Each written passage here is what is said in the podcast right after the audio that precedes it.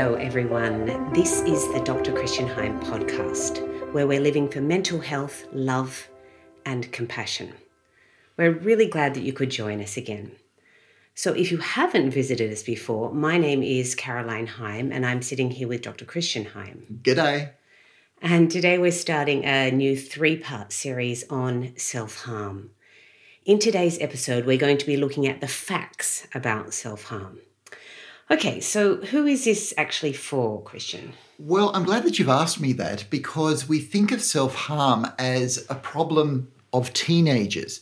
And it usually starts in the teenage years, but there are people who, in their young adult years, are self harming, adults are self harming, and I have treated people in their 60s and their 70s that still have a problem with self harming. So it's for the broader community also to know about this rising problem in our teenage girls in particular in our society. Really important. Really important. Okay, so let's just go straight into it then. So, studies show that up to 13% of people up to the young adult years engage in deliberate self harm. Now, most of these people will not let other people know that they engage in self harm. So, it's one of those secrets of our society. It is much more common in females with a 5 to 1 ratio, but I don't want you to think that it is just a female problem. It is a problem for a lot, a lot of people. And what really is difficult to see is that rates are rising. One study from the UK, for example, showed that there was almost a 30% rise in self harm for young females over a 10 year period. So we have to ask ourselves a question why do people self harm? Why do something like that? Well, there are many reasons that people self harm. Firstly, self harm could be cutting yourself, it could be burning yourself, it could be drinking to excess, it could be engaging in risky behavior. Uh, people who have excessive tattoos and body piercings or scarification could actually be engaging in self harm, but you don't know. Just because somebody has a lot of tattoos doesn't mean that they're self harming. Taking drugs, too, are a form of self harm. This leads to a broader issue because all of us do things that are not in our own best interests.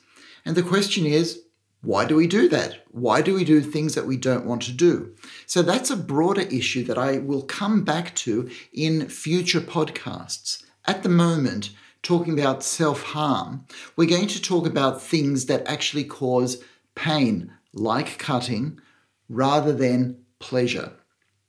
Now, the problem with things like cutting yourself is that it's a form of self annihilation. It's like you want to get rid of some of yourself, or you want to put some of yourself down or punish yourself. It's like a mini suicide. There's this idea behind it that you somehow don't deserve to be here in this universe, which of course you do. Now, there has to be something wrong for this situation to arise. Perhaps a nihilistic worldview contributes to it. Hopelessness, we know, contributes to it. We also know that self harm is contagious. If you have friends or peers or people around you who self harm, there's more of a chance that you will self harm. Seeing it in media reports and internet exposure also contribute to self harm. And there is that idea of copycat suicides, which we have known about in the past. Studies have shown, however, that there are certain things that do definitely increase the risk of self harm. Coming from a low socioeconomic status, being victimized because you are part of the LGBTQI community, having a parent who has died or parents who have separated or divorced also increases the risk. One of the biggest risk factors is being abused physically, emotionally, but especially sexually. Bullying is a risk factor. Certain mental illnesses are risk factors, and I'm thinking particularly of borderline and bipolar. But bear in mind that less than 3% of the population have a borderline personality disorder, and less than 3%, getting close to 2% of the population, have a bipolar illness. And we're looking at somewhere like 13% of the population engaging in self harm. It's not a borderline or a bipolar thing.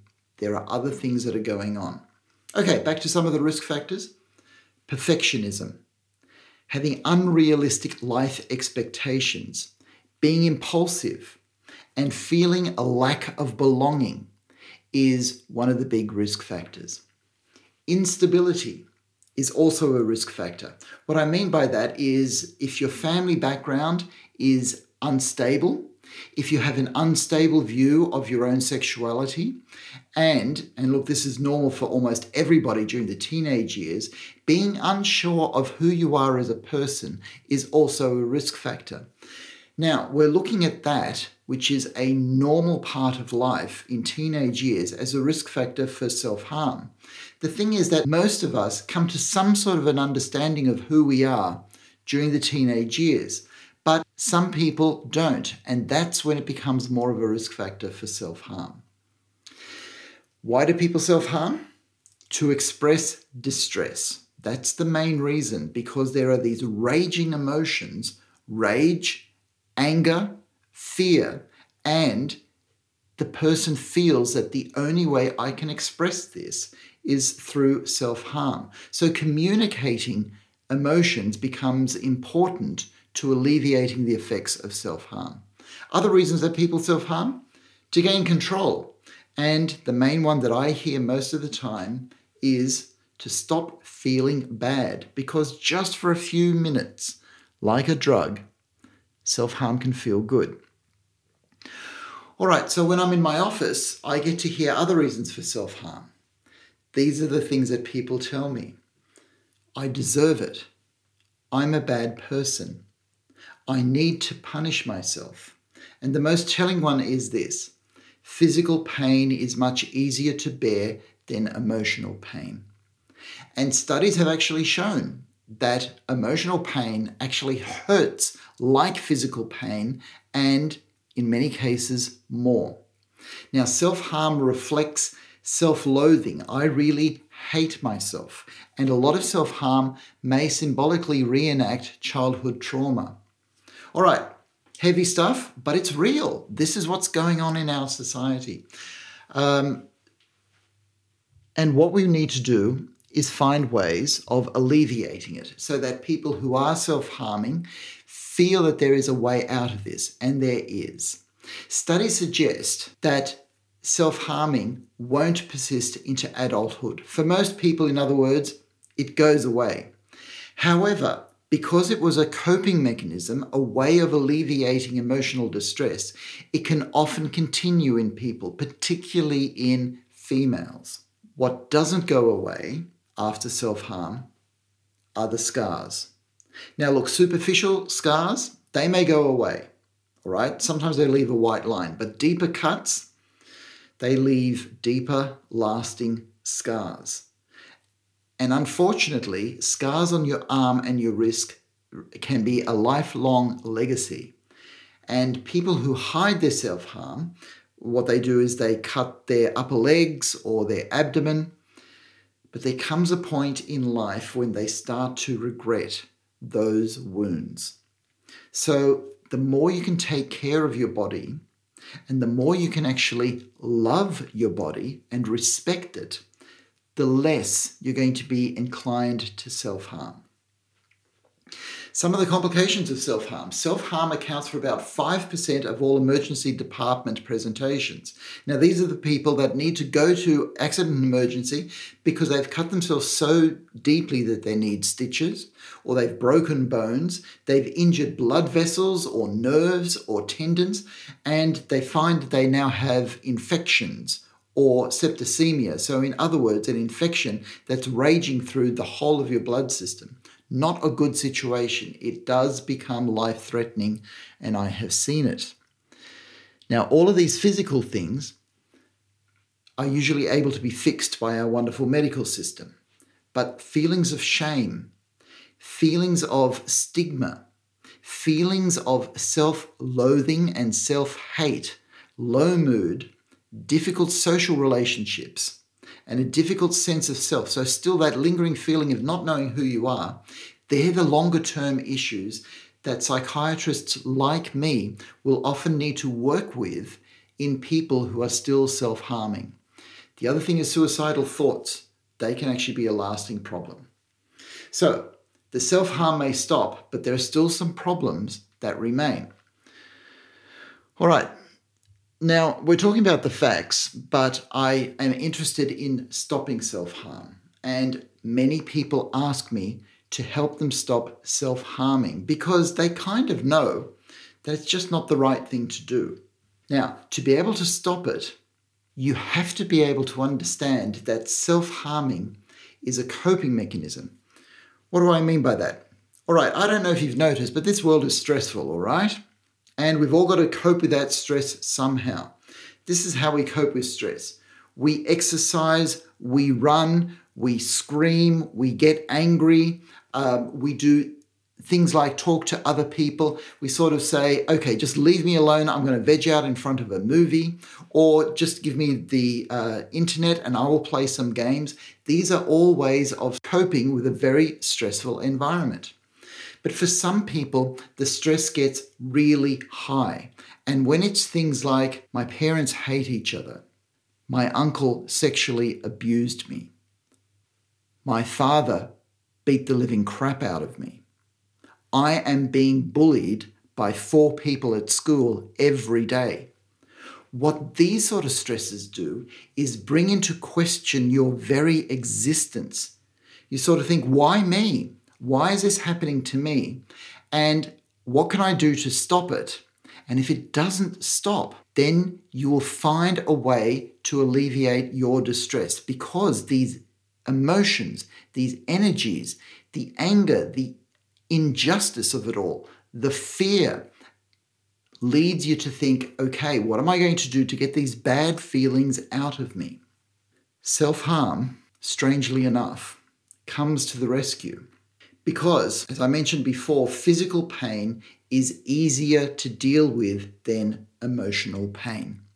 And all those things that I mentioned the sexual abuse, your parents divorcing, being bullied at school that causes emotional pain. And emotional pain is more difficult to deal with because it's intangible.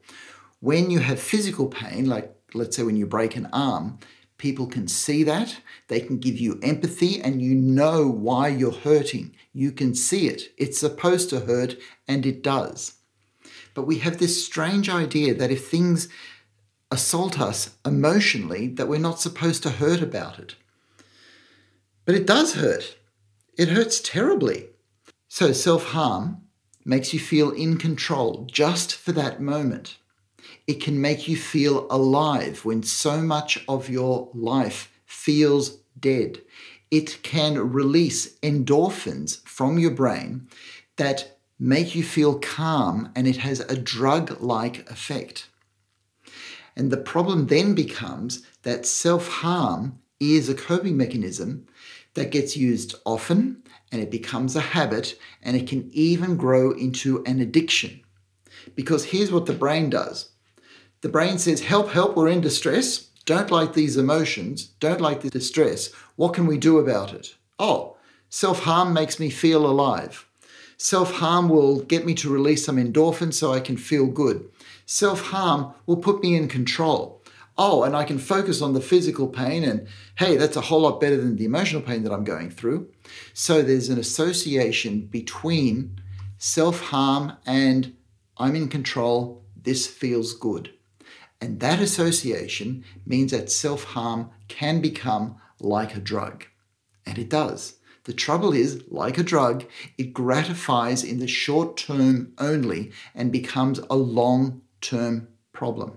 So, to get out of this problem will involve one, recognizing that it's a problem, secondly, understanding your emotions and being able to face your emotions, and lastly, finding a better way of coping with your emotions. So, in other words, finding a better coping mechanism, a better way of expressing your emotions. And that's basically what the next two posts will look at.